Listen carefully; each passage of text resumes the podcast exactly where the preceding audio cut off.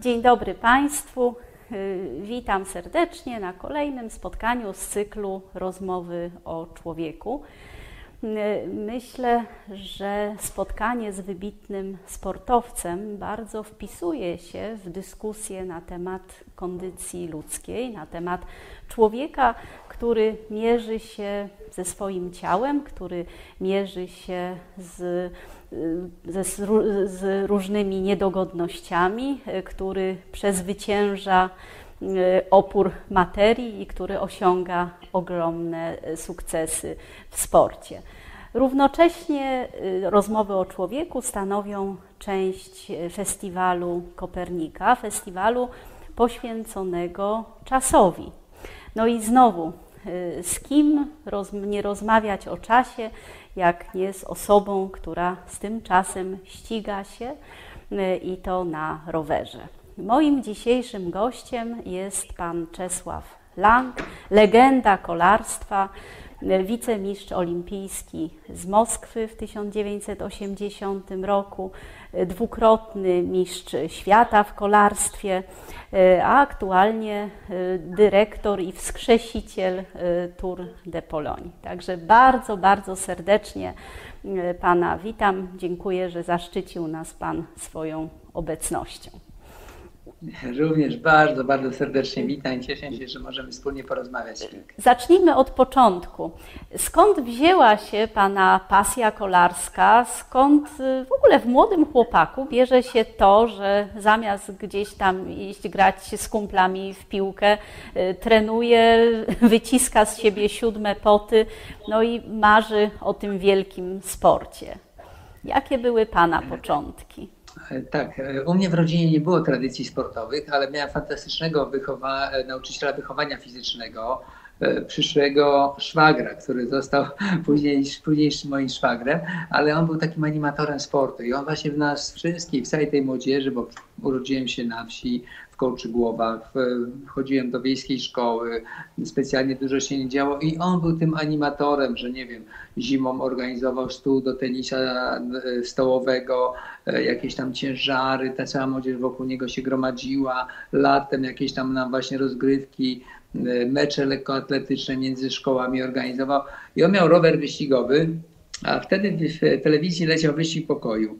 Jechał Szurkowski, Szozda, wygrywali, Czechowski, Hanusik. No i każdy z tych młodych dzieciaków, tak jak ja, chciałby być tym kolarzem. No, e, miałem akurat taką sytuację, że mam starszą siostrę, w której ten właśnie e, nauczyciel, ten, ten mój wychowawca się podkochiwał. A on miał rower wyścigowy Wtedy nie było SMS-ów, nie było komórek. No i jak się chciał z nią umówić, ja mówię, no dobrze, to umówię was, ale pod warunkiem, że będę mógł na tym rowerze sobie pojeździć. No i tak mi się spodobała ta jazda, później ten wyścig. No połknąłem gdzieś tego bak bakcyla, do tego chyba jakiś dar też od Boga, jakieś mm, takie predyspozycje, że bardzo szybko e, osiągałem swoje cele. Byłem najpierw mistrzem województwa, powiatu, Polski, E, później jako szkolarz dwa razy startowałem w Igrzyskach Olimpijskich, Mistrzostwach Świata, ale mówię, skąd się to wzięło? To zależy od ludzi. Akurat na swojej drodze trafiłem takiego animatora sportu, który no, pokazał mi, że sport jest fajny, że ta rywalizacja jest fajna. Najpierw zaczęliśmy właśnie od y, jakichś innych sportów, później to przeszło na rower, ale y, no, pokochałem tą rywalizację, a już później rower to jest moją miłością chyba do tej pory. Myślę, że życie sportowca to też jest życie pełne wyrzeczeń, prawda? To są nieustanne treningi, trudy. Czy mógłby Pan opowiedzieć, y, jak wygląda taki codzienny rytm życia y, sportowca takiego na pewno, jak tak, Pan? Na pewno, na pewno sport na takim wysokim poziomie, gdzie jest Twój zawód, prawda, gdzie jesteś zawodowcem, czy jesteś reprezentantem Polski, tak jak na przykład Mistrzostwa Świata się y, startowało, czy Igrzyska Olimpijskie, y, no to, y, no to jest już duża odpowiedzialność, duże... Momencik, wyłączę telefon. Przepraszam. Jasne. You'll need to unlock your iPhone. Which Sebastian? Przepraszam. Nie. Więc e, życie sportowca na pewno e, jest to ciężka praca, jest to ciężka praca, ale o tyle ta praca jest łatwiejsza, że ma, że ma się pasję, że to się kocha, bo ja pamiętam już jako kolarz zawodowy, gdzie podpisałem pierwszy kontrakt zawodowy w ogóle z tych państw wschodu, e, bloku wschodniego do Włoch, no to mm, w ciągu roku przejeżdżało się prawie 50 tysięcy kilometrów. Naprawdę to jest ciężka praca po 6-7 godzin na rowerze. Etapy na przykład w Tour de France i w Giro d'Italia, w których jeździłem, były bardzo długie, bardzo wymagające. Do tego też akurat kolarstwo jest takim sportem, gdzie jest ryzyko jakiś kraks, przewrotek. E, wiele razy miałem takie kontuzje, gdzie już myślałem, że dalej nie będę mógł e, uprawiać swojej kariery, ale, ale to wszystko mm, później jest jakby tak się nagrodą jest to, że, że jesteś dobry, że możesz coś wygrać. E, nie patrzy się na pieniądze, to chodzi o sukces. Na przykład dla mnie takim największym, największą motywacją było to, że nie wiem, Igrzyska Olimpijskie, ja zakładam biało-czerwoną koszulkę i jadę jako reprezentant swojego kraju. Wiem, że nie jadę tylko dla siebie, ale jadę dla, dla, dla swoich kibiców, dla, dla, dla swojego kraju i to jest naprawdę bardzo piękne. To jest e, takie, taka, takie E, no myślę, nie do opowiedzenia nawet takie emocje, ponieważ właśnie wiele wyrzeczeń, wiele treningów, ciężkich treningów, ale wiesz, że ten twój sukces da radość wiele, wielu, wielu, wielu, nawet milionom ludzi i to chyba jest największa taka, e, taki, taka motywacja. Mhm. Mówi Pan o takim momencie życia, kiedy już Pan odnosi sukcesy, kiedy Pan już jedzie na tę olimpiadę. Natomiast y, jak to jest, jak jeszcze jest się zupełnie młodym człowiekiem, jak jeszcze no, nie wiadomo w jaką to pójdzie y, stronę, czy tak intensywne treningi nie kolidują ze szkołą, z jakimiś innymi sprawami, z chodzeniem na randki, z no imprezowaniem. Są, są to wyrzeczenia, są to wyrzeczenia. Oczywiście no mówimy, jak tu się zaczyna karierę, to też jest kariera młodzik, junior, też nie ma takich obciążeń. Prawda, bardziej się y, bazuje na tym talencie, który masz. Y, oczywiście treningi są dużo krótsze. Y, ja akurat godziłem i naukę, bo, bo chodziłem do liceum ogólnokształcącego, zdałem maturę w niczym to mi nie przeszkadzało, ale oczywiście to jest na pewno dobra organizacja sobie czasu, bardzo, bardzo, to jest bardzo ważne. No i te takie dodatkowe rzeczy, no randki mogą być, to nie szkodzi, ale jakieś takie dyskoteki, noce jakieś zarwane, nie, nie było mowy o piciu alkoholu, o paleniu papierosów, higieniczny tryb życia, to, no to po prostu sam widzisz, że nie wiem, ciężko trenując i e, przed wyścigiem byś się napił, nie wiem, alkoholu i już by ci następnego dnia źle szło, ciężko szło, to sam wyciągasz wnioski, po co ja mam tak trenować, tak ciężko trenować i później popsuć sobie to wszystko, co, na co pracowałem. Czyli to też jest taki zdrowy rozsądek. E, poza tym każdy sportowiec E, no, szczególnie w tych czasach, kiedy ja uprawiałem sport, musiał poznać swoje możliwości, swój organizm, e, co, gdzie jesteś dobry, czy jesteś dobry w górach, czy na finiszu, jak trenować, żeby też się nie, nie przemęczyć. No, akurat tutaj ten sport, który ja uprawiałem, kolarstwo, to jest taki sport indywidualny. Mm, to nie jest taki zespół jak piłki nożnej, że się zbierają wszyscy razem na boisku i tak dalej. Nie. Na ogół to każdy gdzieś tam sam trenuje według jakiegoś planu, później się zbierają wszyscy na zgrupowaniu E, wybiera się tych najlepszych z najlepszych i oni później reprezentują mm, nasz kraj na wyścigach czy swój klub, prawda? Także to jest też taka e, takie, e, no myślę, bardzo duże samo, samodyscyplina że nikt cię nie, nie pilnuje, a ty sam wiesz, że nie wiem, masz wsiąść dzisiaj, przejechać 4 godziny na rowerze, zrobić tam 5-6 tempówek, żeby tętno było w jakimś tam e, przedziale takim w miarę wysokim. To samo właśnie z jedzeniem, ze spaniem, żeby nie były nocy zarwane. To jest cała naprawdę, całe życie podporządkowane temu, żeby kiedyś przyszedł ten wynik, żeby przyszło to zwycięstwo. Mhm. A na ten sukces pracuje się indywidualnie, czy to jest cały sztab ludzi i czy zmieniło się prowadzenie niejako sportowca do sukcesu e, w czasach, e, kiedy Pan e, no, był tym aktywnym zawodnikiem i w czasach dzisiejszych. Mam na myśli podejście do treningów, pod, czy, czy jest tak, że Pan miał swojego, nie wiem, psychologa, dietetyka, czy ktoś to wszystko Panu ustawiał, czy musiał Pan sam do pewnych rzeczy dochodzić? I, i właśnie, czy to się zmieniło w przeciągu tych dziesięcioleci? Bardzo się zmieniło, bardzo się zmieniło. W ogóle mowa o psychologu, o dietetyku, to w ogóle zapomnij, żeby ktoś coś takiego w ogóle, w ogóle proponował. Był trener, był trener, który tam rozpisywał jakieś kilometry do przejechania w jakimś tam tempie, no i później koniec. Musiałeś sam siebie pilnować, prawda? Sam siebie pilnować właśnie, żebyś um, wypoczął, żebyś poszedł spać o odpowiedniej godzinie, żebyś też odpowiednio. Poza tym ja uważam, że no, w ogóle nie przywiązywało się wagi do odżywiania się, co teraz jest bardzo, bardzo ważne. Ja sam widzę na swoim przykładzie, kiedy miałem problemy ze zdrowiem, zmieniłem sposób odżywiania się i zupełnie inaczej funkcjonuję.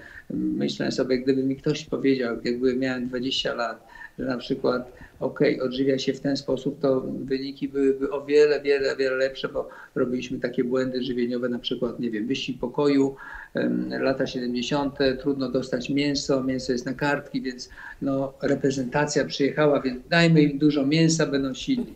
No i codziennie rano tatar, po, po wyścigu tatar. Tak po prostu to mięso zakwasiło nam mięśnie, że no, po czterech dniach czy trzech dniach nie mogliśmy w ogóle jechać do przodu. Nogi, takie balony się zrobiły.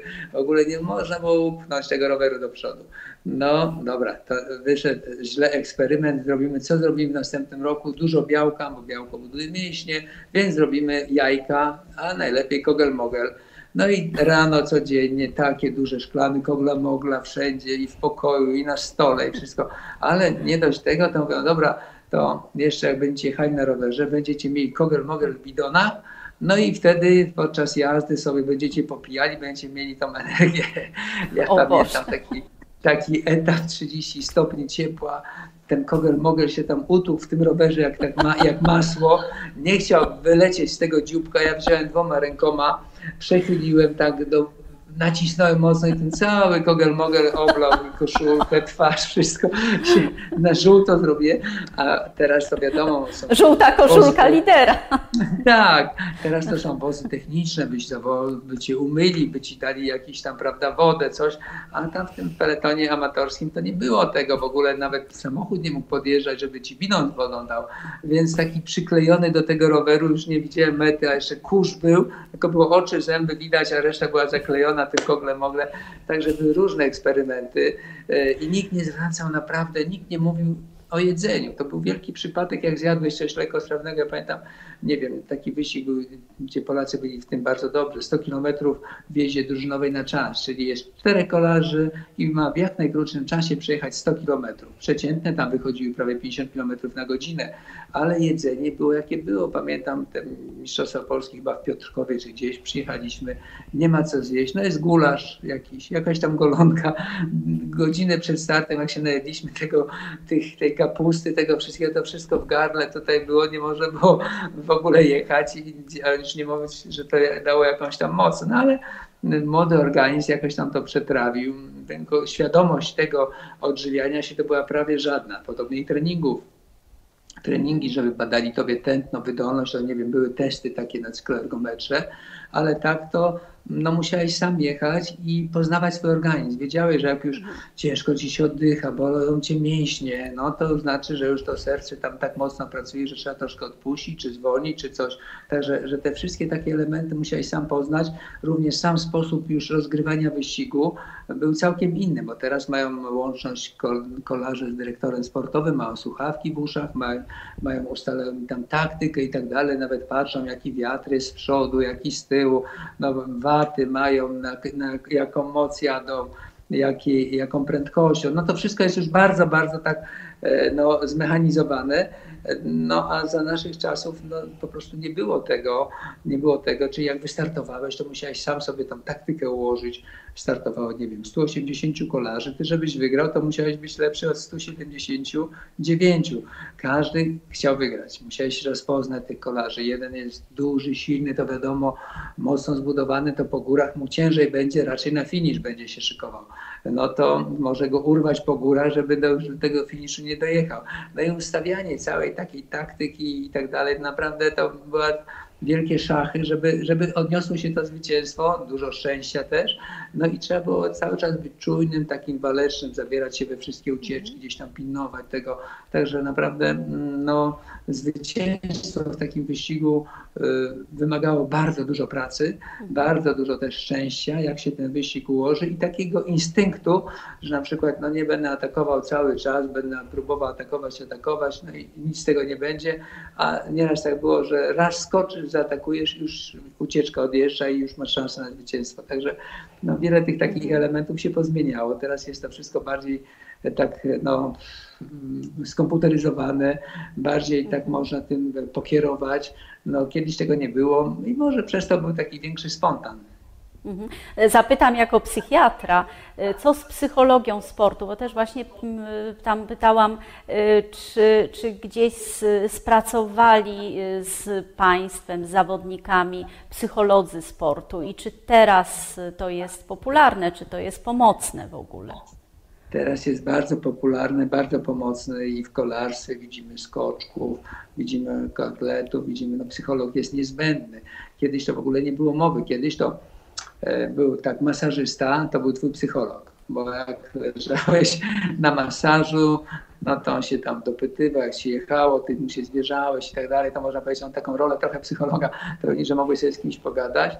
E, I, ma, I mechanik, i to były dwie osoby i trener, to cały, cały skład ekipy. A teraz jak patrzymy tak, dietetyk, lekarz, e, psycholog, kucharz, E, jedzie razem też, ma swój, swój autokar ze swoimi pro, tymi produktami, gdzie sami przygotowują jedzenie. Już nie mówiąc o mechanikach, prawda? Menadżer, e, rzecznik prasowy, PR-owiec, no, tych osób, Czyli które towarzyszą zawodnikowi, to jest naprawdę potężna, potężna plejada i, i no to już jest taki przemysł się robi. Mhm. Y, y, pan startował w zawodach w czasie, no, kiedy żyliśmy w tak zwanych demoludach. Czy no właśnie te możliwości odstawały od możliwości, jakie były na tak zwanym zgniłym zachodzie. To znaczy, mam na myśli to właśnie, co Pan mówił, że Pan sam musiał nauczyć się swojego organizmu, że nie było mowy o dietetyku, o dobrze dobranej diecie, nie było różnych produktów, nie było mowy o psychologu. Czy w tamtym okresie, w latach 70., 80., E, pańscy koledzy z krajów zachodnich mieli dostęp do no, takich udogodnień? Czy wszędzie było tak samo? Na pewno to się bardzo różniło. Przede wszystkim oni byli bogaci, prawda?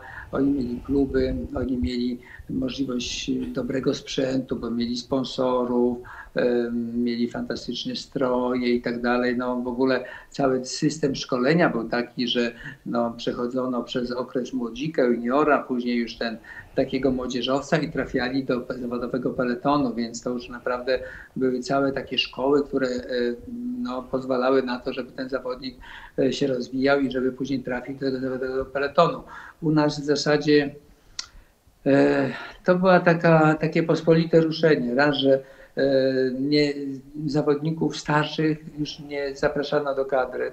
Jak ktoś już miał 23-4 lata, to już mu dziękowano, cały czas brali tylko młodzież. E, żeby nażywiał, prawda, tam wielkiego szkolenia, silny, mocny, może, może mu się uda coś tam zrobić, e, a później mm, e, no, na pewno jaka różnica. Ja na przykład, żeby mieć dobry rower wyścigowy, to musiałem sam sobie kupić tę, ramę w włoskiej firmie, taka firma Ciok była, ale jak ją kupić? Z Polski gdzieś musiałem przewycić, przeszmoglować oponki kolarskie, które jakiś tam kryształ, jakiś aparat fotograficzny, bo nie było przecież pieniędzy, jak gdzie tam myśmy z kieszonkowego dostawali 5 dolarów na wyjazd, 10 dolarów na jakąś kartkę, pocztówkę, to, to w ogóle wszystko, w ogóle za czasów komuny to no, uprawianie sportu nie było y, sportem zawodowym, prawda? Mówią, wy uprawiacie sport, to jest przywilej dla was. E, no i tak nas nauczono. Nauczono, że za, za, za to, że coś robisz w sporcie, że zdobywasz medale i tak dalej, to dostajesz medal, dyplom, no jesteś sławny, ale to w ogóle się nie, nie przekładało na jakieś finanse, prawda? No i mówię, żeby mieć dobry rower wyścigowy, to musiałem gdzieś przemycić jakieś oponki. Yy, wymieniłem te oponki na, na, na ramę wyścigową, później gdzieś tą ramę tam uzbroiłem i dzięki temu miałem rower na przykład buty trzeba było sobie samemu kupić, żebyś miał takie szczególnie w ośmi dobre buty kolarskie, jakąś pelerynkę przeciwdeszczową, no te rękawiczki kolarskie, bidon, no to wszystko musieliśmy, ale to, żeby to było tak, że okej, okay, masz pieniądze i sobie kup, tylko trzeba było kombinować, prawda, przewieźć jakieś tam właśnie gumy, jakiś aparat, jakieś kryształy, coś tam, co co ci Włosi by chcieli, żeby zamienić się z nimi za tą ramę. Oni bardziej nieraz litości niż biznesu. Zobaczyli, że no, przyjechali chłopaki, nie mają, no to tam nam pomagali, ale e, no, było to całkiem inne. Na przykład jakbyś popatrzył na te grupy zachodnie, jednakowe rowery, jednakowe stroje, właśnie masażyści i tak dalej. U nas z tym, no, z tym był problem. Nawet nawet ja pamiętam, jak jeździliśmy na wyścigi do Francji czy coś, to nie było pieniędzy na jakieś odżywki, na jakieś trochę lepsze jedzenie. Głównie bagietki się jadło, jak głodny, to jadłeś bagietkę z musztardą, żeby się, żeby się napchać tym jedzeniem. No i, i, i tak to było dopiero dopiero no, później, jak już przeszło się do zawodowego peletonu, to jest to, widzieliśmy różnicę, jak, jak, jak można inaczej troszkę uprawiać ten sport, ale mm, u nas był cały czas wielki spontan, wielka radość, wielka pasja i na pewno też tak było, że byliśmy no, wyselekcjonowani, to były talenty, to, to były można powiedzieć takie talenty, tak jak Szurkowski, Szoldat, nie wiem, e, wielu, wielu innych moich kolegów. Po prostu byliśmy e, wybrani z dużej rzeszy, rzeszy tych zawodników, którzy mieli predyspozycję raz, że mieliśmy bardzo dobre zdrowie, bardzo dobrą wydolność, bardzo dobrą psychikę, prawda? To taką drogą selekcji ta kadra e, została wybrana i myślę, że te takie wszystkie niedobory no, nadrabialiśmy naszym talentem, naszą pracą, naszym, naszym tym, że no, byliśmy stworzeni do tego. Mhm. Wspomniał Pan, że na przykład Włosi coś tam e, dawali czy, czy sprzedawali, e, dlatego że też chcieli jakoś pomóc e, chłopakom, jak to Pan powiedział. Czy w sporcie, gdzie oczywiście jest rywalizacja, jest też miejsce na przyjaźń, na koleżeństwo, czy mm, właśnie poza wyścigiem między rywalami jest koleżeństwo? Jest, jest bardzo duże koleżeństwo, szczególnie w peletonie takim kolarskim. Dlaczego? Że tam jadąc jesteś bardzo uzależniony od drugiego kolarza, który jedzie przed tobą, który jedzie obok ciebie który jedzie za tobą. On jest też, bo, bo tam mały błąd jakiś, nie, jest taka niepisana reguła, że nie wolno zmieniać nagle e, kierunku jazdy, bo, bo przewróci wszystkich, prawda?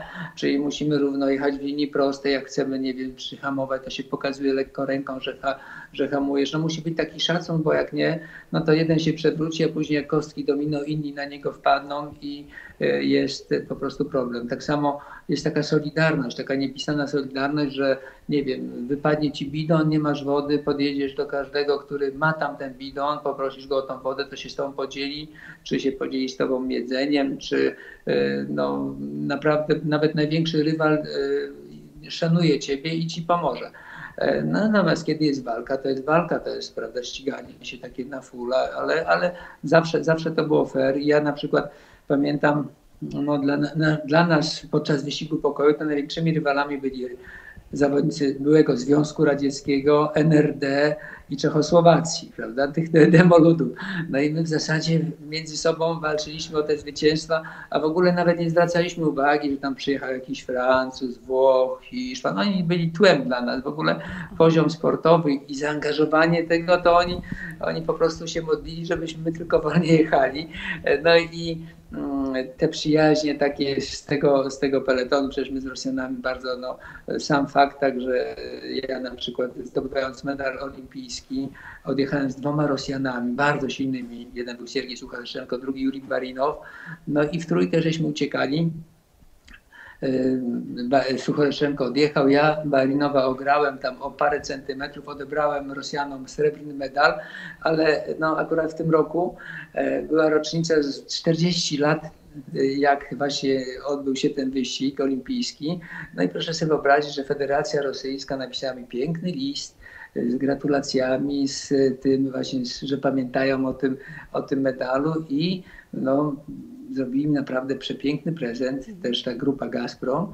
E, rower Colnago, no taki, taka seria limitowana, tylko 99 takich rowerów powstało, e, pozłacany, cały taki, no, ale to nawet nie chodzi o ten prezent, chodzi o tą pamięć, o ten szacunek, e, o ten szacunek, że, że walczyliśmy, ale przegrali, ale mają szacunek, że, że to było fair, że to była silna walka, no i pamiętam na przykład jak później ja już byłem zawodowym kolarzem, już mieszkałem we Włoszech.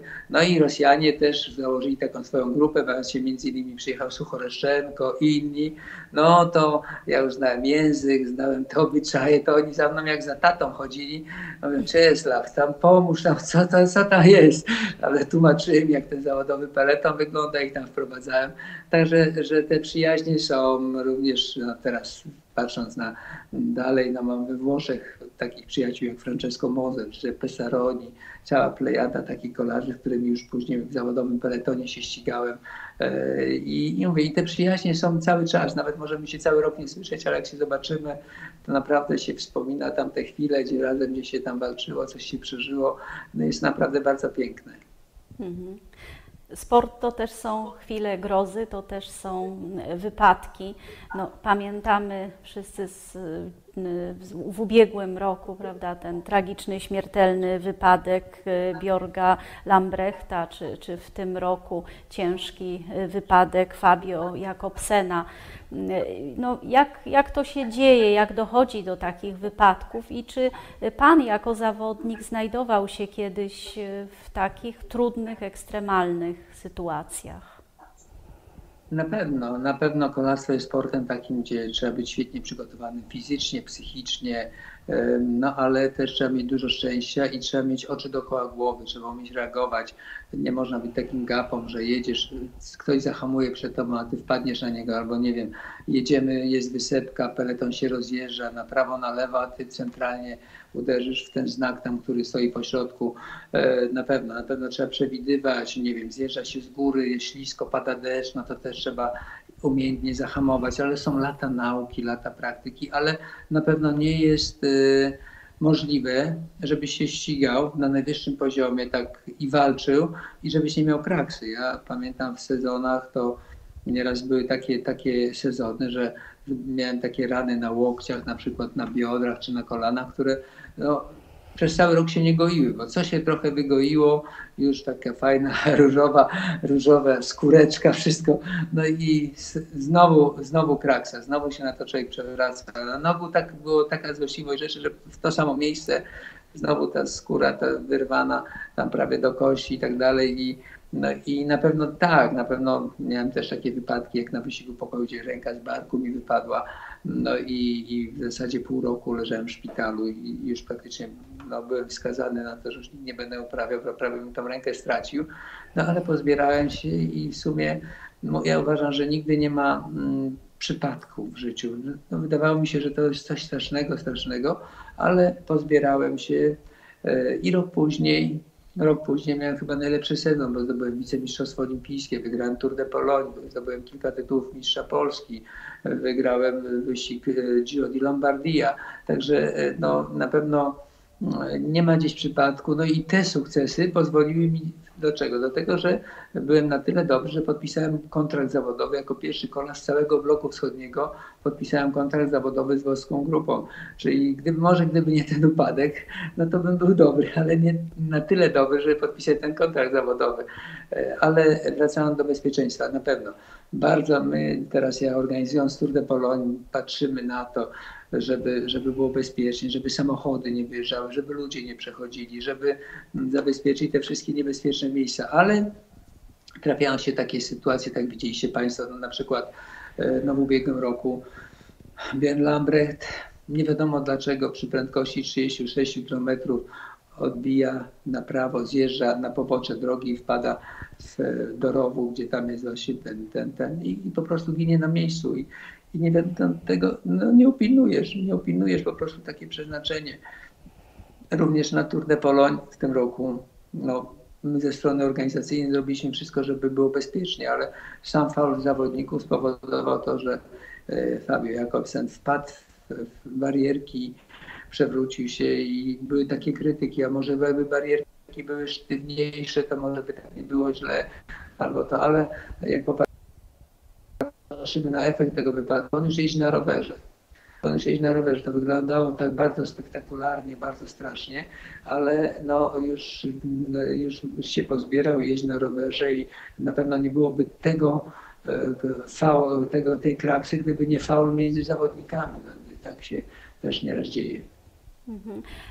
No, są tacy, którym się poszczęści. Pan mówi, y, że no, nawet wypadek poprzedził najlepszy Pana sezon i dobrze się stało.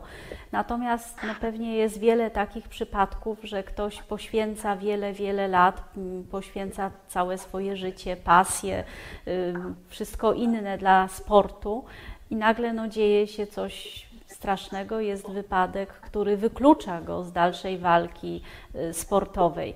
No, jak taki człowiek y, sobie ma poradzić, jak się ma odnaleźć w tym świecie bez sportu?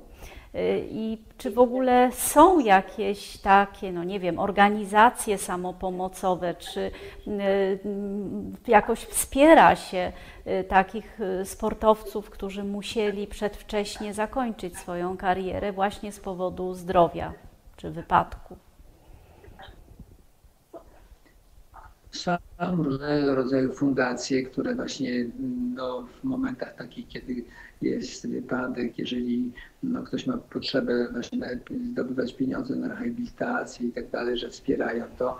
Mamy też przykład no, mojego starszego kolegi Ryszarda Szulkowskiego, który no można powiedzieć cały czas jako sportowiec miał wypadek, bo jechał w wyścigu, przewrócił się, co prawda to nie był wyścig y, dla, dla młodzieży, to już był taki wyścig olbojów, ale przewrócił się no i musi niestety jeździć y, w wózku inwalidzkim, gdzie naprawdę, zobaczcie Państwo, tyle miał kraks, tyle miał wypadków, tyle miał wszystkiego, jazdy na stadiony i tak dalej, a tu taka no, prawie przejażdżka, coś podobnie jak Schumacher na nartach, prawda? Tak. No i, i niestety się przewrócił. No i, i też właśnie pomagamy w jakiś sposób, nie wiem, podczas Tour de robimy Tour de dla amatorów, gdzie zbieramy pieniądze na, na rehabilitację, jakieś tam e, robimy różnego rodzaju e, licytacje takich jakichś cennych przedmiotów i tak dalej, no żeby, żeby wspierać takich ludzi i myślę, że, że nie zostawia się takich ludzi samych. Mhm. No, niewątpliwie dla zawodników takim największym świętem sportu jest olimpiada.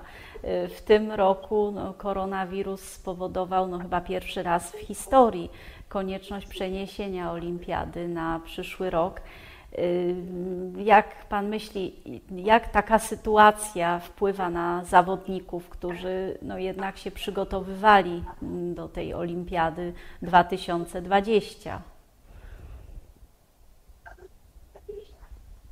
Na pewno jest to wielki zawód, y, wielkie mm, no, takie rozczarowanie, bo żeby przygotować się do Igrzysk Olimpijskich, to jest cały cykl, prawda? Są 4 lata ciężkiej pracy, co najmniej 4 lata, bo już niektórzy kilka olimpiad wierzą, ale też kwalifikacje, nieklasyfikacje, żeby pojechać na tę olimpiadę, żeby za, zakwalifikować się i to wszystko się wiąże właśnie z ciężką pracą, z wyrzeczeniami i tak dalej. No i no, życie, prawda? Koronawirus, kto to przewidział? To nie tylko olimpiada, ale to i jak się popatrzy na całą ekonomię, na całe gospodarki, na wielkie firmy, zobaczmy co się w Stanach dzieje, miliony ludzi bez pracy, e, no to naprawdę są mm, trudne sytuacje dla każdego. My też przy organizacji Tour de Polo też mieliśmy nagle z dnia na dzień e, nie ma wyścigów, nie podwołane wszystko, firma w jakiś sposób musi działać i też tak, no, jest to takie stresujące, co dalej robić, prawda? że na pewno to nie było łatwe, tak samo jak dla tych sportowców to nie było łatwe. Oni w coś zainwestowali, zainwestowali swój czas, swoje zdrowie, swój talent, no i mieli tam wystąpić, mieli być tymi aktorami, no i po prostu im to zamknęli ten teatr. E, jak jakim jest igrzyska, jakim są igrzyska olimpijskie. I może tak być, że już niektórzy nie powtórzą, albo wiek im nie pozwoli, albo eliminacje im prawda, już się nie załapią na to, albo po prostu już nikt nie będą mieli takiej formy, jaką mieli na, to, na na ten okres tego, e, tych Igrzysk Olimpijskich, także na pewno jest to no, duża komplikacja dla wszystkich, ale tak patrząc na cały świat, na całą gospodarkę, na wszystko, co się dzieje, no ten, ten koronawirus, e, no, na, mówię tak młodzieżowo, namieszał wszystkim, prawda, naprawdę no, wszyscy żeśmy się znaleźli w tym momencie w takich trudnych sytuacjach, właśnie prowadząc jakieś firmy, jakieś przedsiębiorstwa, organizując jakieś eventy, czy właśnie będąc sportowcami, którzy mieli wziąć udział w, tak jak w Igrzyskach Olimpijskich. Zobaczmy, ile, ile też właśnie takich dużych firm gdzieś tam musiało pozamykać swoją, swoją działalność, ile ludzi zostało bez pracy i to na pewno, na pewno no, nie jest łatwe, właśnie nie jest łatwe psychicznie też, nie? No bo zobaczmy, że ktoś, sportowiec zainwestował swoje życie, że ludzie, nie wiem, wzięli jakieś kredyty, jakieś tam zobowiązania, licząc sobie, że wszystko będzie szło tak, jak miało iść, a nagle ich firma przestaje działać i oni, sorry, ale nie mamy albo jakieś mniejsze wynagrodzenie, albo w ogóle dziękujemy Panu, bo my niestety nie będziemy dalej działali. Także na pewno to jest no, taka trauma dla wszystkich, duża trauma i świat, no tak jakby można powiedzieć, zaciągnął hamulec taki ręczny, i teraz dopiero się zbiera z tego wszystkiego. Jeżeli mówimy o olimpiadach, to wróćmy do 1980 roku, do olimpiady w Moskwie, y, gdzie zdobył Pan srebrny medal olimpijski.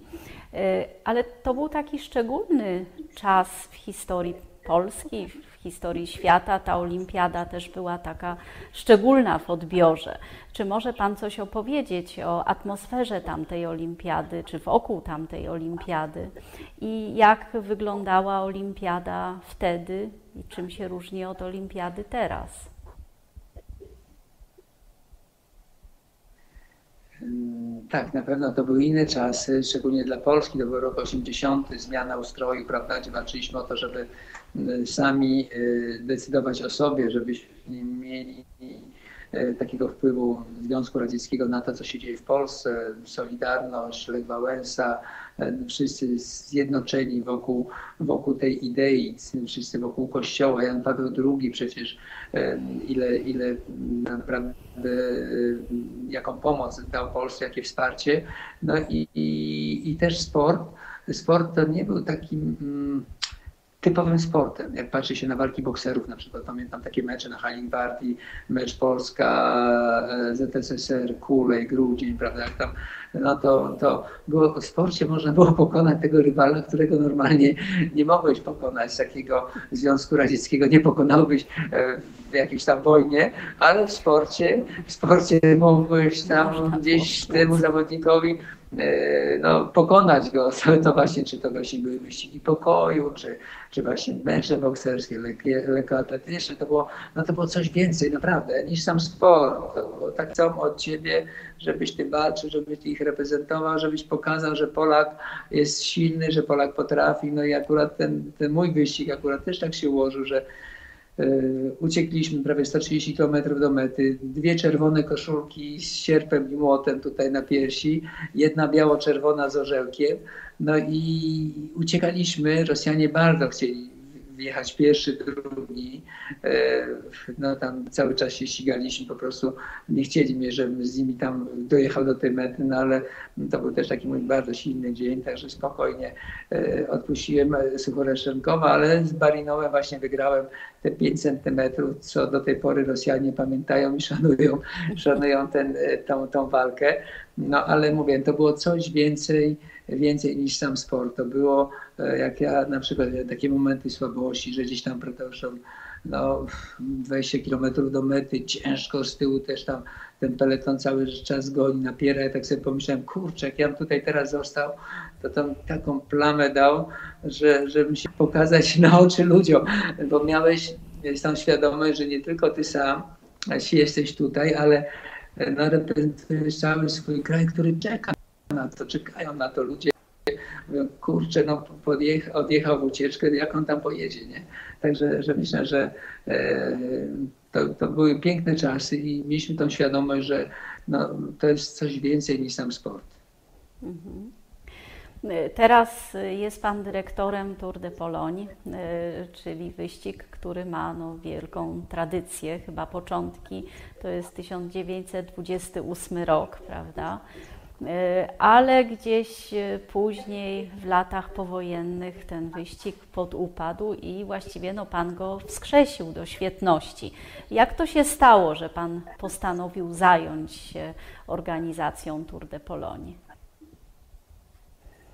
Tak, ja, tak jak powiedziałem wcześniej, przez prawie 15 lat mieszkałem w Italii, byłem kolarzem zawodowym, dziewięciokrotnie przejechałem Giro d'Italia, trzy razy Tour de France, wszystkie największe wyścigi te zawodowe, które się są świetnie przygotowane i które no, są tak jakby pomnikami kolarskimi, ale y, widziałem, że w Polsce no, y, cały czas jest ten poziom amatorski, ale też miałem świadomość, że wcześniej czy później no, zmieni się to, że to nasze kolarstwo też będzie chciało być tym kolarstwem zawodowym i y, no, nie mamy takiej imprezy, która byłaby na tyle y, ważna, na, która by była na tyle dobrze zorganizowana, żeby przyjeżdżali wielcy mistrzowie z całego świata tak jak jadą do Francji, do Hiszpanii, do Włoch, do Niemiec, prawda? Dlaczego do Polski nie mają przyjechać? No i właśnie po zakończonej karierze postanowiłem, przejrzałem sobie historię, zobaczyłem 1928 rok, wyścig, który ja też tam kiedyś wygrałem w 80 roku.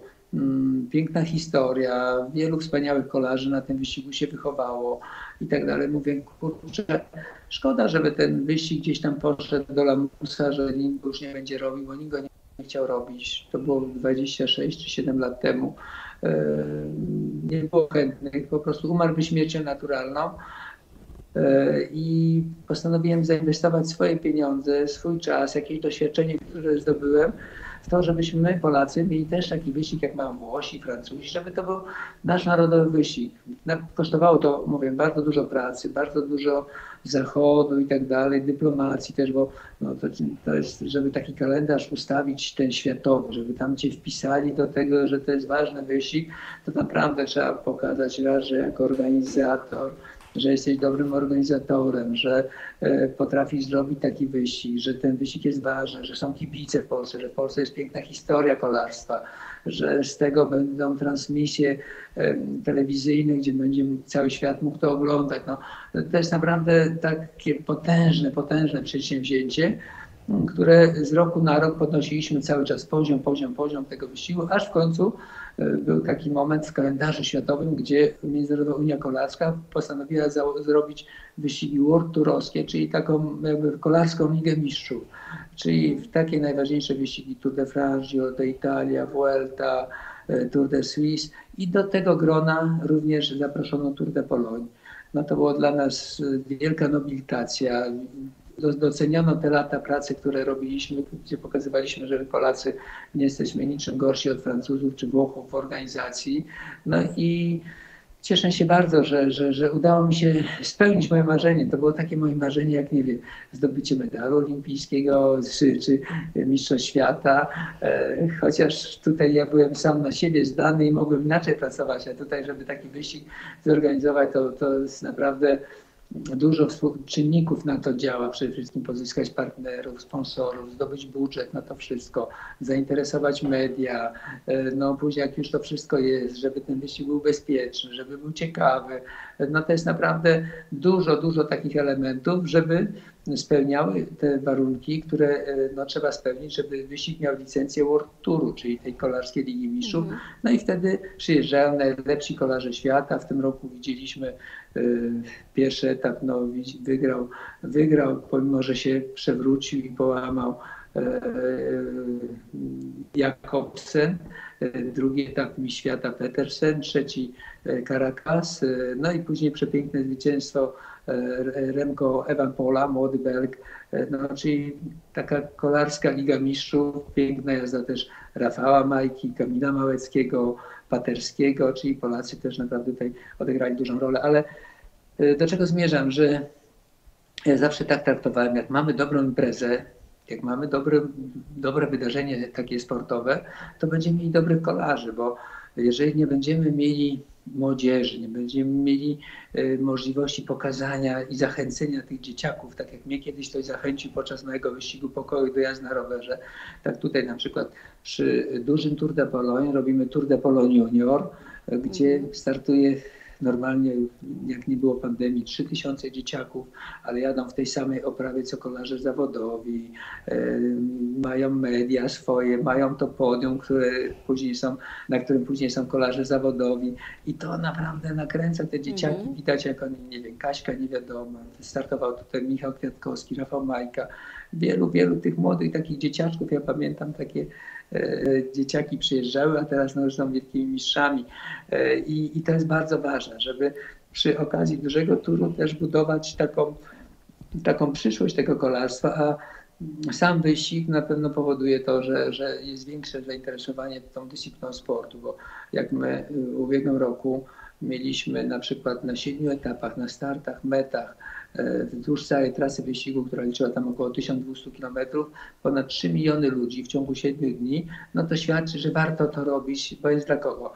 warto to robić, że, że ludzie są, że ludzie się cieszą, że ludzie wychodzą z biało-czerwonymi flagami na, na trasę, że ludzie piszą transparenty jakieś, prawda, i tak dalej i że Polacy potrafią reagować też, bo wracając do tego nieszczęśliwego wypadku, kiedy zginął Björn Lambrecht, nie wiedzieliśmy, co dalej robić z wyścigiem. Kurczę, śmiertelny wypadek, a my będziemy się ścigali jakby nigdy nic. I to była dla mnie bardzo długa noc, kiedy ze wszystkimi drużynami, ze sponsorami, ze wszystkimi ustaliliśmy jedno to, że to będzie etap żałoby, czyli przejedziemy ten etap, żeby przejechać go na cześć tego zmarłego kolarza, ale nie będziemy się ścigali, po prostu przejedziemy go tak, zneutralizowany będzie etap. No i oczywiście zawodnicy wystartowali, wszystko, ale to, co się działo na trasie, jak ja widziałem, belgijskie flagi dzieciaczki miały narysowane gdzieś tam kredką, prawda, gdzieś znalezione w ciągu jednej nocy. Serduszko, Björn Lambrecht, jego numer startowy. E, no i to wszystko naprawdę było tak, tak, taka zaduma, taka, taka, ja wiem, kurczę, jacy są cudowni Polacy, jak się potrafią tak e, pokazać, jak się potrafią wczuć w takie momenty, kiedy się dzieje coś takiego, właśnie jak tutaj mieliśmy ten problem, na przykład również na dzwonnicach, jak e, przejeżdżaliśmy przez jakieś te dzwony, biły gdzieś tam w tych parafiach i tak dalej. No i to ten cały obrazek, ten cały wizerunek Polski, Polaków, no, trafił prawie do 130 państw na całym świecie. No, wszyscy byli no, skoncentrowani na tym, co będzie dalej. No i naprawdę pokazaliśmy, że my Polacy jesteśmy fantastycznym e, narodem, że no, mamy dużo za uszami, że, że się kłócimy, że się sprzeczamy, że różne rzeczy, ale w takich momentach ważnych potrafimy się zjednoczyć i, i tworzyć naprawdę fajne, fajne społeczeństwo. Muszę coś powiedzieć, zanim tak zadam Panu ostatnie, może osobiste pytanie, ale coś muszę powiedzieć, bo tak słucham tego wszystkiego i się wzruszam, dlatego że widzimy, jak niektóre pojęcia się w ostatnich latach dewaluują. I niestety do takich pojęć dewaluujących się w zastraszającym tempie doszło słowo patriotyzm. Y, patriotyzm w wykonaniu niektórych, czy w rozumieniu niektórych, no powiedziałabym, nie najlepiej się teraz kojarzy. Natomiast jak słucham tego, co Pan mówi, to, to się przewija przez całą naszą rozmowę. To tak sobie myślę, że właśnie to jest prawdziwy patriotyzm. Y, to, jak Pan opowiadał o swojej motywacji do ścigania się, że też robi to Pan dla Polski.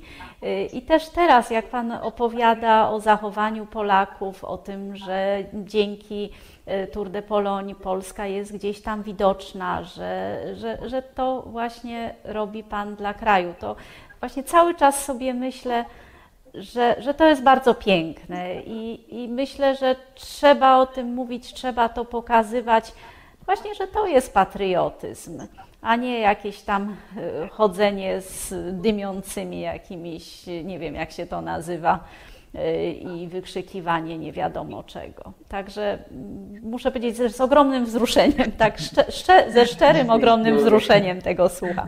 Natomiast tak zbliżając się do końca, Pan wspomniał, mówiąc o e, diecie, że teraz ta dieta się zmieniła. Z tego co wiem, w pewnym momencie został Pan weganinem i zupełnie zmienił Pan też taki swój tryb życia y, i no, ma Pan swoje miejsce na ziemi związane z tym trybem życia. Czy może Pan o tym trochę opowiedzieć?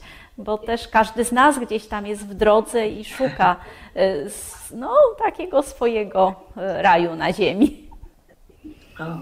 No tak, to powiem tak e, troszeczkę od początku, że tak jak tam na początku rozmawialiśmy, że kiedyś nie zwracało się uwagi na jedzenie jako sportowcy, jedliśmy tam co jedliśmy, organizm były silne, e, nawet tą kapustę, ten bigos, który się zjadł, który był tutaj cały czas w gardle, jakoś się przetrawiło. No ale y, później wiadomo, jak się kończy karierę, no to ten organizm, który jest przyzwyczajony do niesamowitego wysiłku, no mówię prawie 50 tysięcy kilometrów w ciągu roku, czy 40 tysięcy, te największe tury, największe wysiłki, wielki wysiłek, nagle ty mówisz stop, bo teraz muszę zmienić swoje życie, przestałem jeździć na rowerze, muszę znaleźć coś innego. To jest trauma dla każdego sportowca, czy to będzie Robert Lewandowski, czy to będzie, nie wiem, Michał Kwiatkowski, każdy, każdy zmieniając, prawda, bo robiłeś coś, czym byłeś najlepszy na świecie, prawda? Grałeś w piłkę, jeździłeś na rowerze, byłeś, nie wiem, lekkoatletą i nagle mówisz w tym momencie, nie robię tego dalej, muszę coś innego sobie wymyśleć,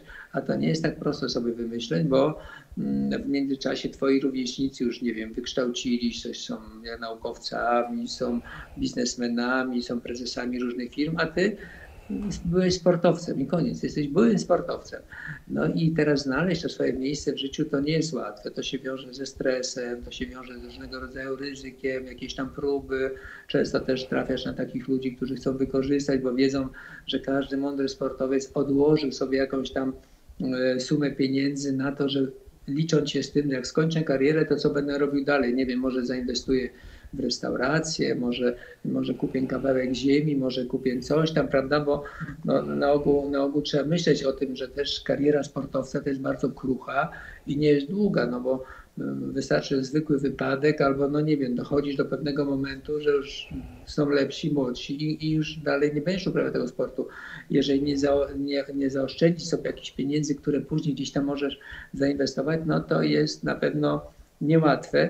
No i do czego zmierzam, że automatycznie przestajesz uprawiać ten sport, e, zabierasz, nabierasz wagi, dochodzą stresy, których nie rozładowujesz, bo nie, bo nie uprawiasz tego sportu. E, no, zaczynasz tam prowadzić te biznesy, na których też się uczysz, nieraz stracisz pieniądze, nieraz zyskasz pieniądze, ale generalnie to jest to kosztem zdrowia.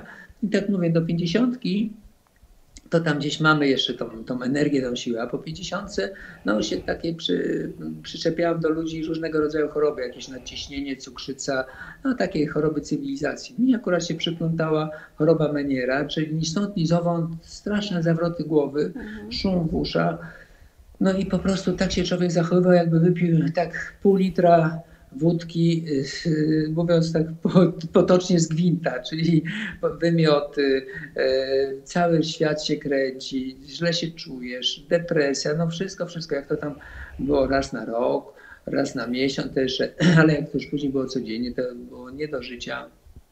Naprawdę byłem w takiej sytuacji, jakbym ktoś powiedział, że utnie mi rękę albo nogę, tam sobie dał uciąć, żebym miał po prostu spokój w głowie, a tego, a tego nie było. No oczywiście lekarze, próby różnego rodzaju, no ale na ogół były takie odpowiedzi, wie pan, no to jest taka choroba nieuleczalna, musi się pan nauczyć z tym żyć. Nie ma takiej nauki, żeby z tym żyć. Naprawdę to jest straszne no i różnego rodzaju próby lekami i tak dalej doprowadziły do tego, że dostałem arytmię serca. Kurczę, zawsze serce miałem jak dzwon, to było moje narzędzie pracy, byłem zdziwiony, jak arytmia. No i dwa razy trafiłem już do szpitala, też taka prawie linia prosta, już byłem jedną nogą na tamtym świecie. Yy, jakieś wrzody na żołądku, bolerioza, po prostu organizm już tak był osłabiony, że łapało się wszystko. No i yy, też przypadek uważam, bo ja uważam bardzo, bardzo, że w moim życiu decydowało przeznaczenie o wielu rzeczach. Tak, tacy młodsi nasi przyjaciele mm, gdzieś tam mieli problem z mamą, wyczytali, że w Meksyku jest taka, e, taki instytut doktora Gersona, który leczy różnego rodzaju choroby nieuleczalne. Głównie tam się na nowotworach koncentrują, ale też takie choroby nieuleczalne. Ja mówię, kurczę, no nie ma nic do stracenia. Najbardziej tutaj żona mnie motywowała do tego, żeby mnie tam zawieźć do tego, do tego Meksyku. Ja tak bardzo nie chciałem też. Mówię, kurczę, tam na trzy tygodnie, co tam patrzyłem, że tam tylko jedzą warzywa, soki piją. Ja mówię, gdzie tam? Ja tutaj mięsożerca, e, sportowiec. No ale nic, zdecydowałem się, pojechałem.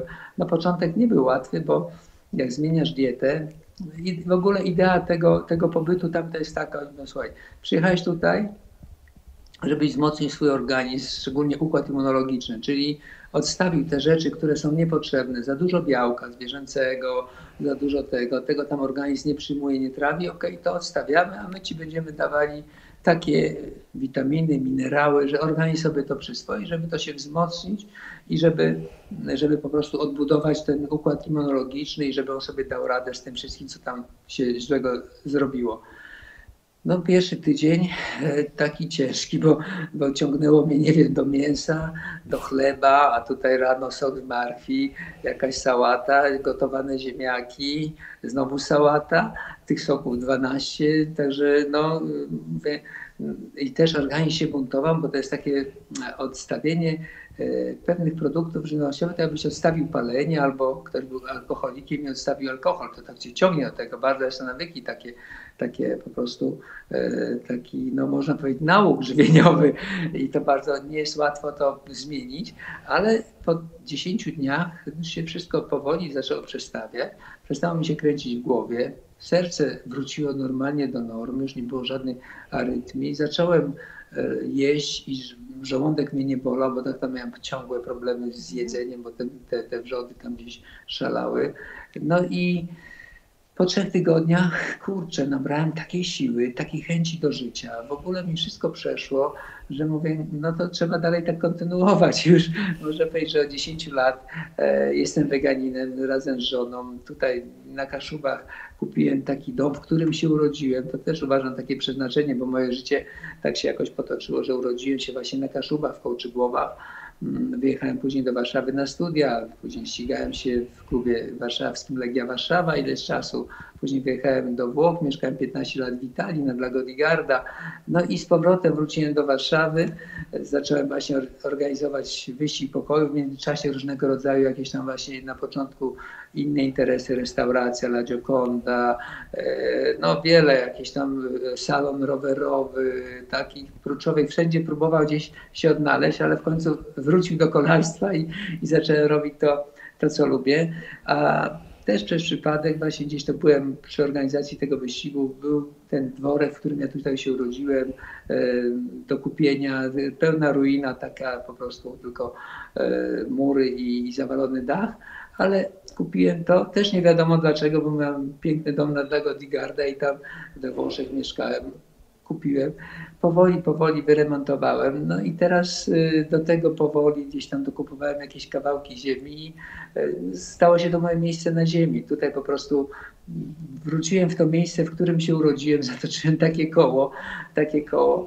No i teraz y, to doświadczenie, które gdzieś tam zdobyliśmy tego Gersona, tutaj robimy takie małe grupy ekofolwark, ludzi, którzy chcą sobie przyjechać, chcą sobie zobaczyć, że można trochę inaczej się odżywiać, że mogą sobie tam pomóc w takie 15-17 osobowe grupy. No i, i fajnie, bo się cieszę, że możemy też tym ludziom pomagać, a, a do tego mając tą ziemię, prowadzimy gospodarstwo ekologiczne, uprawiamy właśnie zboża, nie zboża, marchę, wszystkie takie swoje produkty, ale top ekologia. Wszystko jest ekologiczne, także że, że teraz oprócz tych organizacji wyścigu, właśnie teraz skończymy rozmowę, jadę na pola oglądać co się dzieje, bo dzisiaj zrobiłem wykopki, wykopki, smaczne ziemniaki kopiemy, także zobaczymy co tam się dzieje na tych polach, bo wczoraj wróciłem z Warszawy, no i nie mogę się doczekać, żeby to wszystko gdzieś tam objechać, pooglądać.